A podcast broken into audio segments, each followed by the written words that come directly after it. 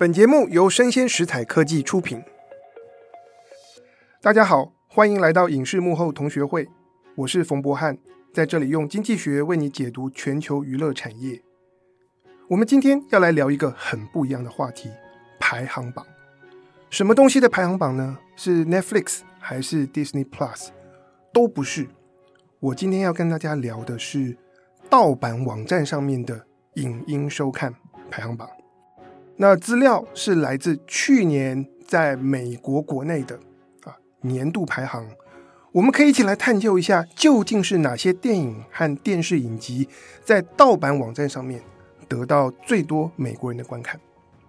我先说了，情况可能会和你想的有点不一样。关于盗版排行榜的资讯是从哪里来呢？我的资料来源是看美国的一家数据公司，叫做 Muso。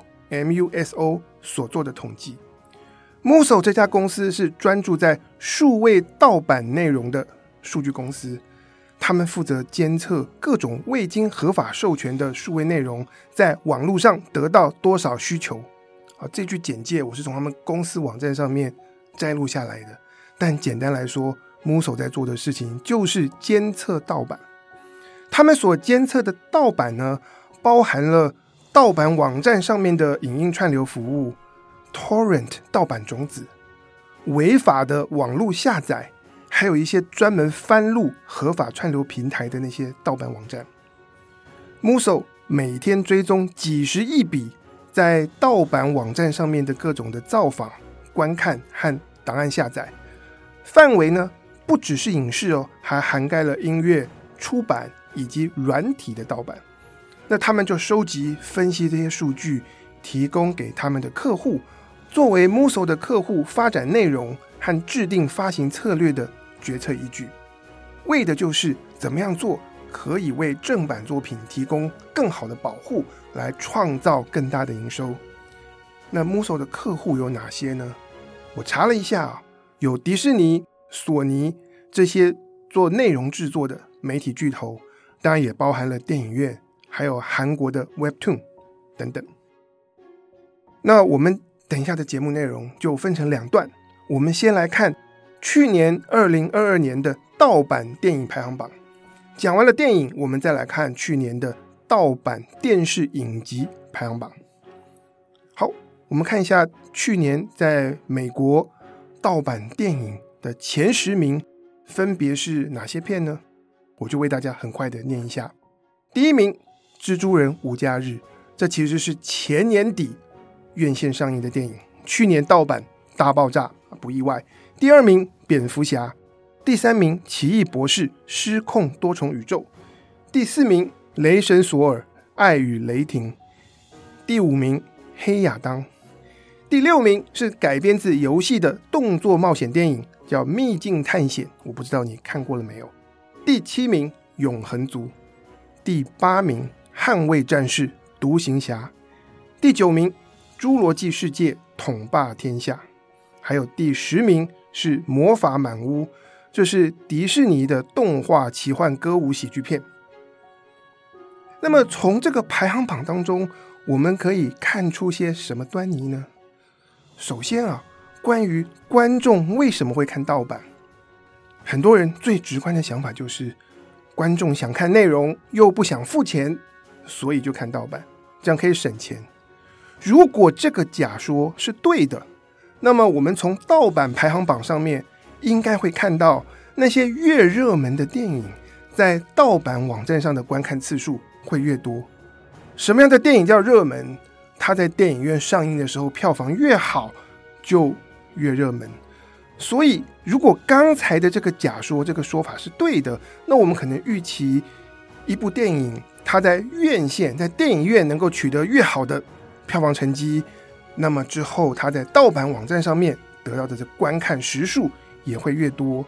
那这样子的这个对于实证上面的这个预测，究竟对还是不对呢？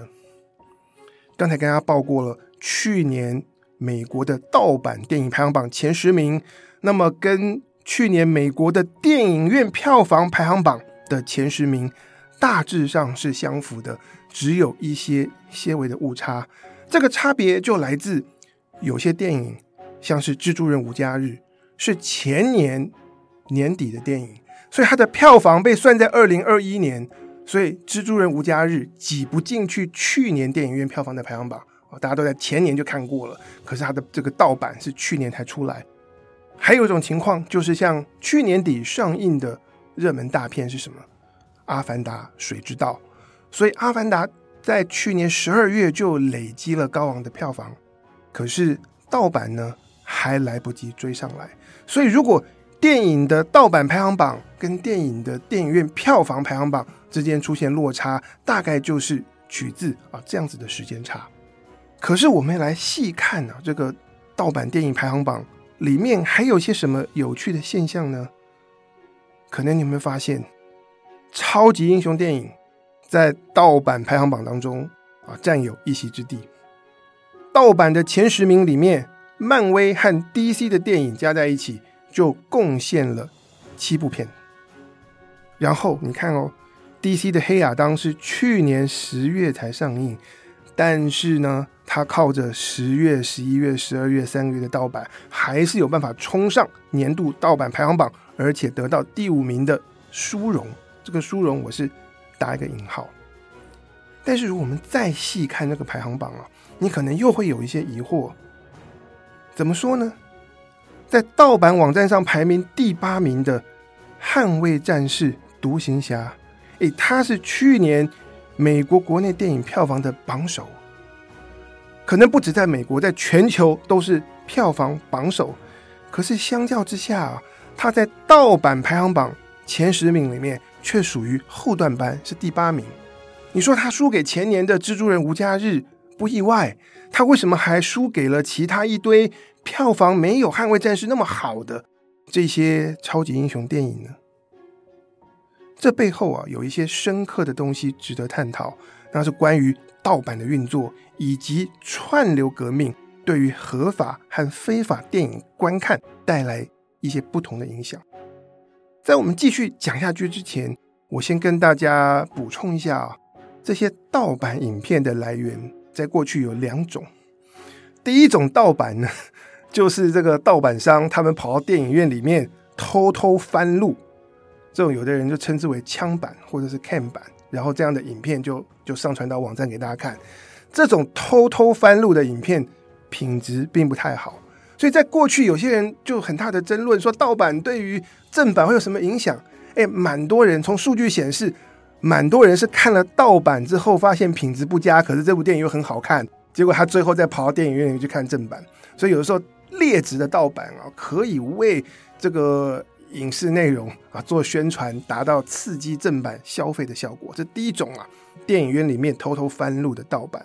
那另外一种呢，就是盗版商直接把串流平台上的这个高清影片档案抓取下来，这样子的一个盗版档案，它在内容格式和品质上面和正版的那些串流的内容其实就一模一样，所以是一个高品质的盗版。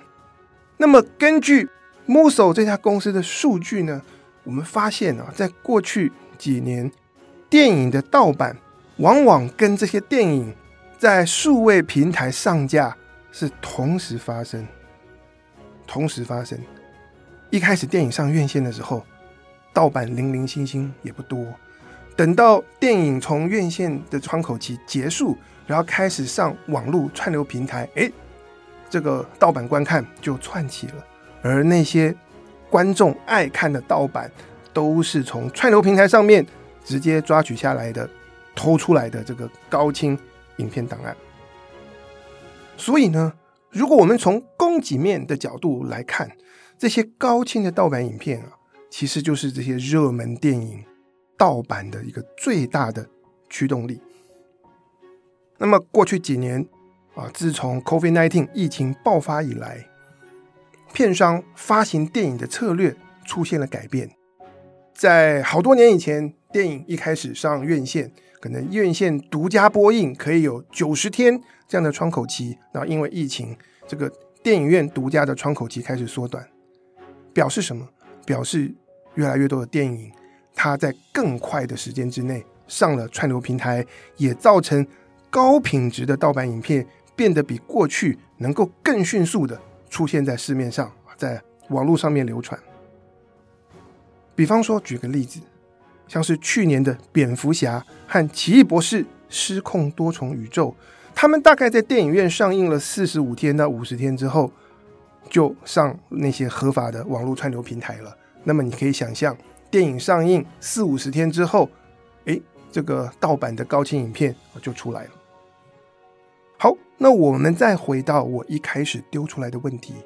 去年的票房冠军《捍卫战士：独行侠》，它为什么在盗版网站上面的观看排行只能排到第八名呢？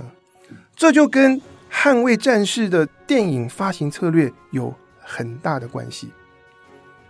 《捍卫战士：独行侠》的制作人，同时也是主演的明星汤姆·克鲁斯，他是坚持要让这部电影能够有足够长的时间。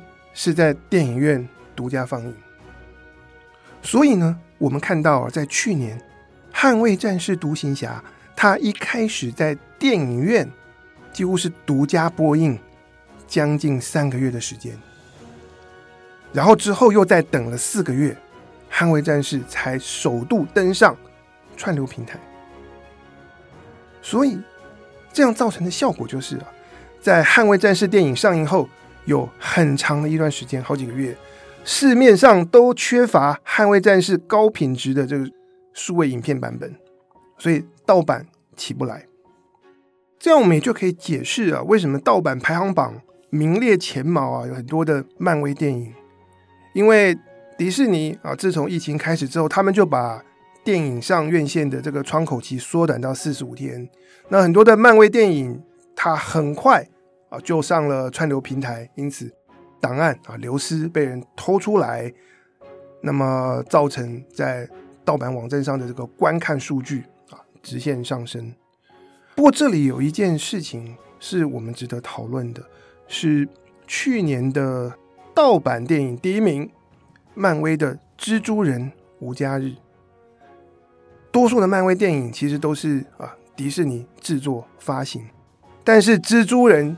这个角色品牌啊，已经卖给索尼，所以《蜘蛛人无家日》是由迪士尼、漫威影业跟索尼联合制作，照着是索尼的规矩来走。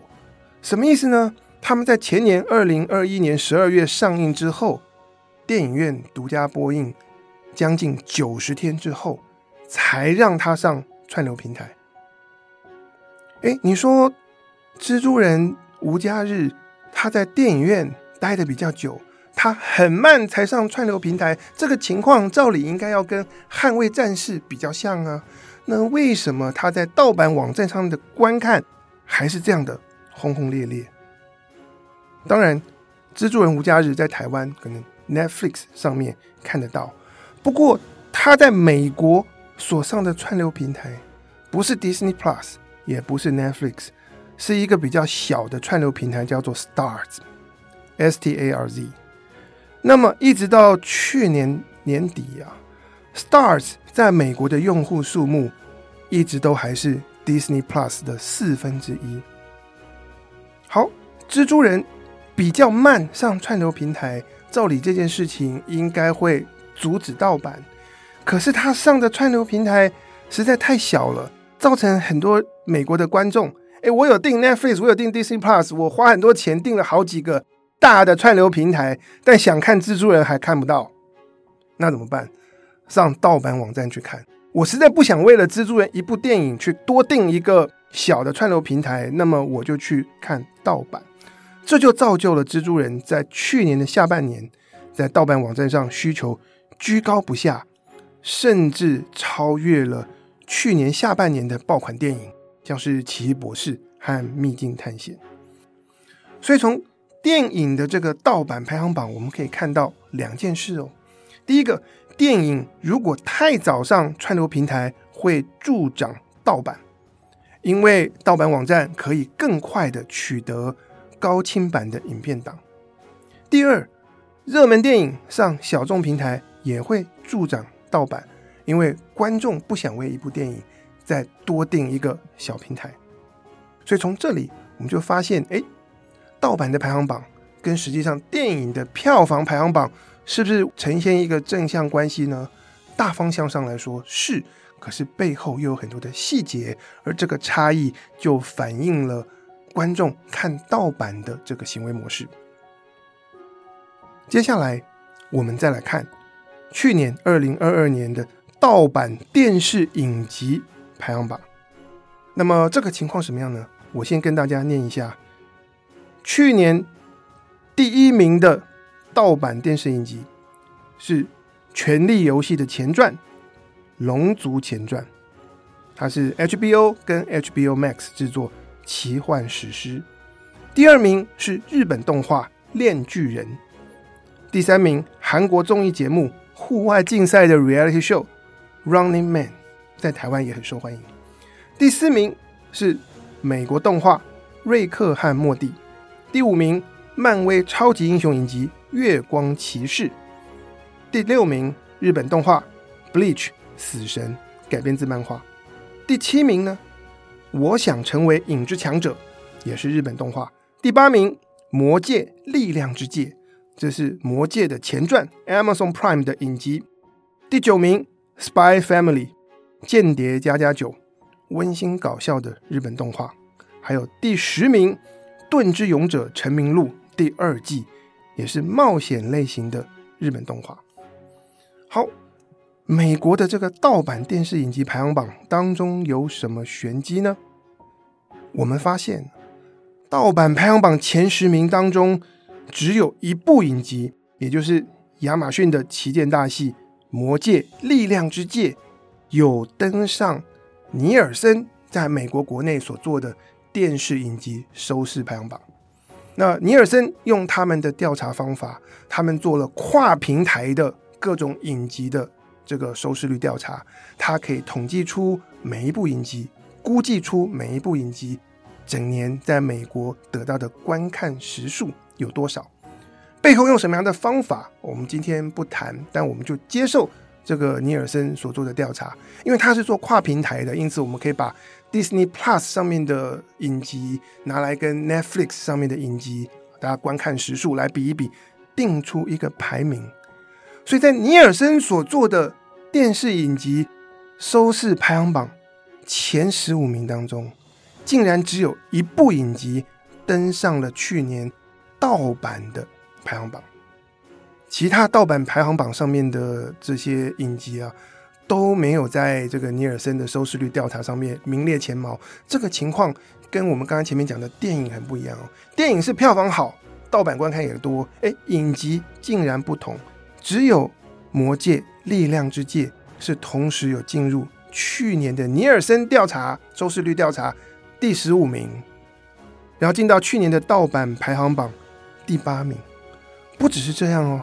在盗版网站上面荣登第一名的《龙族前传》呢，在尼尔森的收视率排行榜上面根本排不上去，名落孙山。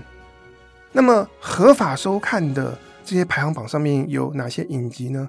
那我就不唱名了，但是我很快就跟大家讲一下，有什么《怪奇物语》啦，《星期三》呢，《伯杰顿家族名门韵事》，《创造安娜》啊，这些都是在台湾也大受欢迎的作品。当然也有其他的，像是《黑钱圣地》《眼镜蛇道馆》《食人兽达莫》《盲婚试爱》《王冠》等等。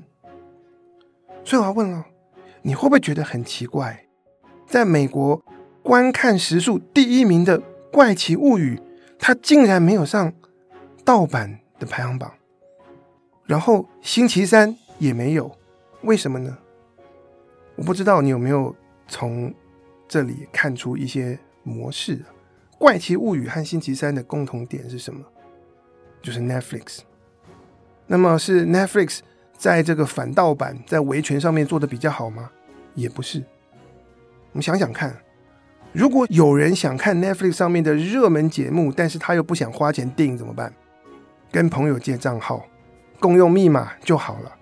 所以呢，我们从数据上可以看到，账号的共享啊。可以成为一种新形态的盗版，这也是为什么 Netflix 念兹在兹啊，要打击违规的账号共享。那么，我觉得有件事情大家可以预测看看，今年啊，Netflix 即将推出严厉的措施来抓这个账号共享。那么，当 Netflix 开始推出这样的措施之后，有没有可能我们明年此时再来回顾今年二零二三年的电视影集盗版排行榜的时候，就会看到有一些 Netflix 上面的热门作品盗版数开始多了呢？啊，很有可能，我们明年啊，如果我们这节目继续做，再来跟大家聊。那我们再回来看这个 Muso 所统计的去年的这个电视影集的盗版排行榜，那上面其实除了漫威的《月光骑士》之外啊，盗版排行榜名列前茅的作品，绝大多数都没有在高人气的串流平台上架。举例，韩国的《Running Man》，它有上串流平台啊，在美国可以合法观看。哪些平台？有一个叫做 Cocoa，另外叫做 Vkick。这些平台你可能听都没听过，我在美国的朋友也没有听过，所以怎么办？想看《Running Man》还是上盗版找比较快。另外，我们也看到了盗版排行榜的前十名有六部都是动画影集，其中《瑞克和莫蒂》是美国的，另外五部都是日本动画。那我们就一个一个来看，《瑞克和莫蒂》不知道为什么在美国到现在都还没有上订阅制的串流平台。在台湾呢，我知道啊，Catch Play 可以看。那我不晓得台湾有多少人订，可是我的学生很多人都看过，而且他们非常喜欢。那么，另外五部登上盗版排行榜的影集都是日本动画。那比方说，这个第二名的《链巨人》，他在去年的第四季啊，荣登了全美国盗版观看第一名。当我在研究这个新闻的时候，我就看美国的产业媒体在说，日本动画拼命被盗版，显示了一个积习难改的问题。什么问题呢？这个积习难改的东西啊，并不是说观众爱看盗版的习惯改不了，而是长期以来不知道是什么原因，日本动画要在美国的串流平台上面能够合法观看。就非常非常的困难，很多动画直到近年啊都没有上这个主流的串流平台。比方说，我们刚才看到《Spy Family》间谍家家酒，一开始它就只有上一个串流平台，叫做 Crunchyroll，这个是以日本动画为主要内容的平台，订户不多就是了。所以我在用 Google 去搜寻啊，《Spy Family》，然后 Where to Watch 或是 Streaming。就看到在美国的论坛上面，大家七嘴八舌讨论 Netflix 有没有，哪里有没有啊？说就 Crunchyroll。那么这个情况就跟我们前面讨论电影盗版的情况一样。那你东西如果只上小平台，那么观众会觉得说啊，我已经订了好些的主流平台都看不到，那么怎么办？那我还是去盗版网站上面来找《间谍加加酒》就好了。不过这个情况呢，在近年啊，开始啊有些改变。日本动画在美国逐渐得到主流的支持。我相信，如果在台湾我们有订 Netflix，也会发现哇，上面的日本动画开始越来越多了，然后名次也越来越好了。那在美国呢，一个常常会上日本动画的平台是 Hulu，台湾没有，这是一个美国的平台。那像登上盗版排行榜的有三部作品，《死神》、《间谍家家酒》。《盾之勇者成名录》，那现在在 Hulu 上面都看得到了，可是盗版的问题却还是没有解决，为什么呢？哎，Hulu 是大平台，不是小平台哦。这个在美国的订户很多，而且在美国很多时候，Hulu 是跟着有线电视一起订的，就是你接 cable，然后自己可以可以这个加购 Hulu 等等。这个问题就出在日本动画要在 Hulu 上架。会有一个时间差，有些作品啊，在日本都播出很久了，Hulu 才上。可是粉丝哪里能够等呢？如果 Hulu 要等，盗版不用等，那么我们就看盗版。所以根据 Muso 的数据显示啊，这些日本动画的盗版，往往都是在日本播出之后，盗版上面的流量就开始涨起来了。那我相信。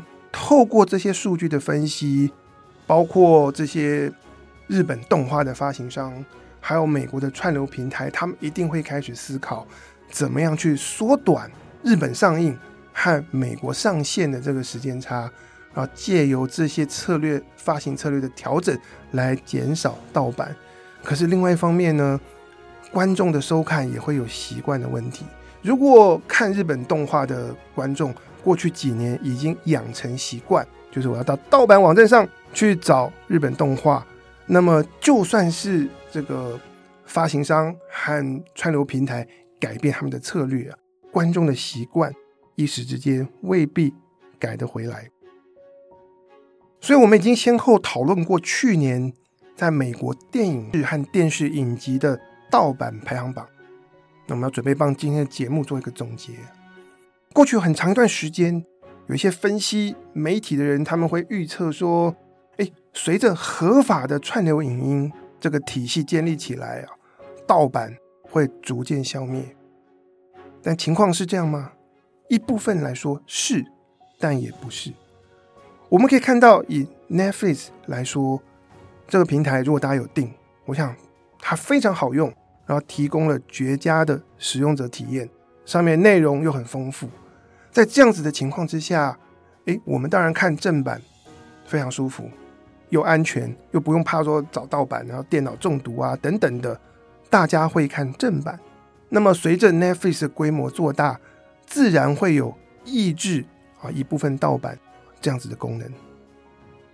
但是另外一方面，我们也看到了，如果正版内容上串流平台时间，拖得太慢，或者是热门的内容上到了小众没什么人订的平台，那么在这样的情况之下，哎，这个盗版就会更加猖獗的蔓延开来。另外一方面呢，有件事情蛮吊诡，我们可以思考，我们看到了像 Netflix 这样子的主流的串流平台，他们其实靠着非常强劲的这个原创内容、独家内容来吸引观众去。拓展、去扩张、增加他们的订户。不过，我们从刚才的数据和推论就可以看到，水能载舟，亦能覆舟。那么，强档内容也有可能被盗版网站拿去吸引流量。毕竟，盗版网站也是平台。当有些观众熟悉了盗版观看的管道，那么他可能就会一直看下去。所以，强力的内容可以被合法的平台拿来增加订户，也可以被盗版网站拿去冲流量。从这一点来说，我是蛮喜欢贾伯斯以前讲的一句话。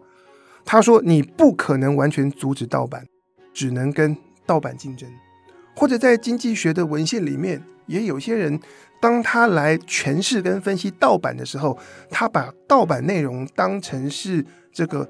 正版影音内容的一个劣质的竞争品，因此呢，当我们思考如何打击盗版，当内容的制作公司跟串流平台怎么样要来对付盗版的时候，我们觉得可以从我们数据当中所挖取出的观众的行为模式出发，然后对症下药。当我这样讲，当我们说要跟盗版竞争的时候，并不是说盗版就不违法了，或者是。怎么样？盗版它当然是违法的，政府该不该打击盗版？应该。但是盗版就像蟑螂一样，抓不完，可以说是野火烧不尽，春风吹又生。那么从产业的角度出发，既然不能完全消灭，那么我们就需要找到方法。内容制作公司和这些通路的业者需要找到方法，让观众自发性的选择看正版。而不是去看盗版。那么这当中一个重要的方法，就是去了解消费者的行为，大家会看盗版是出于哪些考量，然后顺应着观众的习性来规划设计影视内容的发行策略，包括我们先前讲到电影院线窗口期的长度要多少天，以及内容应该要发布到哪些电视台和串流平台等等。我们会看到。片商发行电影和电视影集的方式，会回过头来影响到观众看盗版的行为。好，以上就是我们今天的内容，希望你喜欢，请你按赞、追踪，并且给我五颗星。我是冯博翰，影视幕后同学会，我们下次见，拜拜。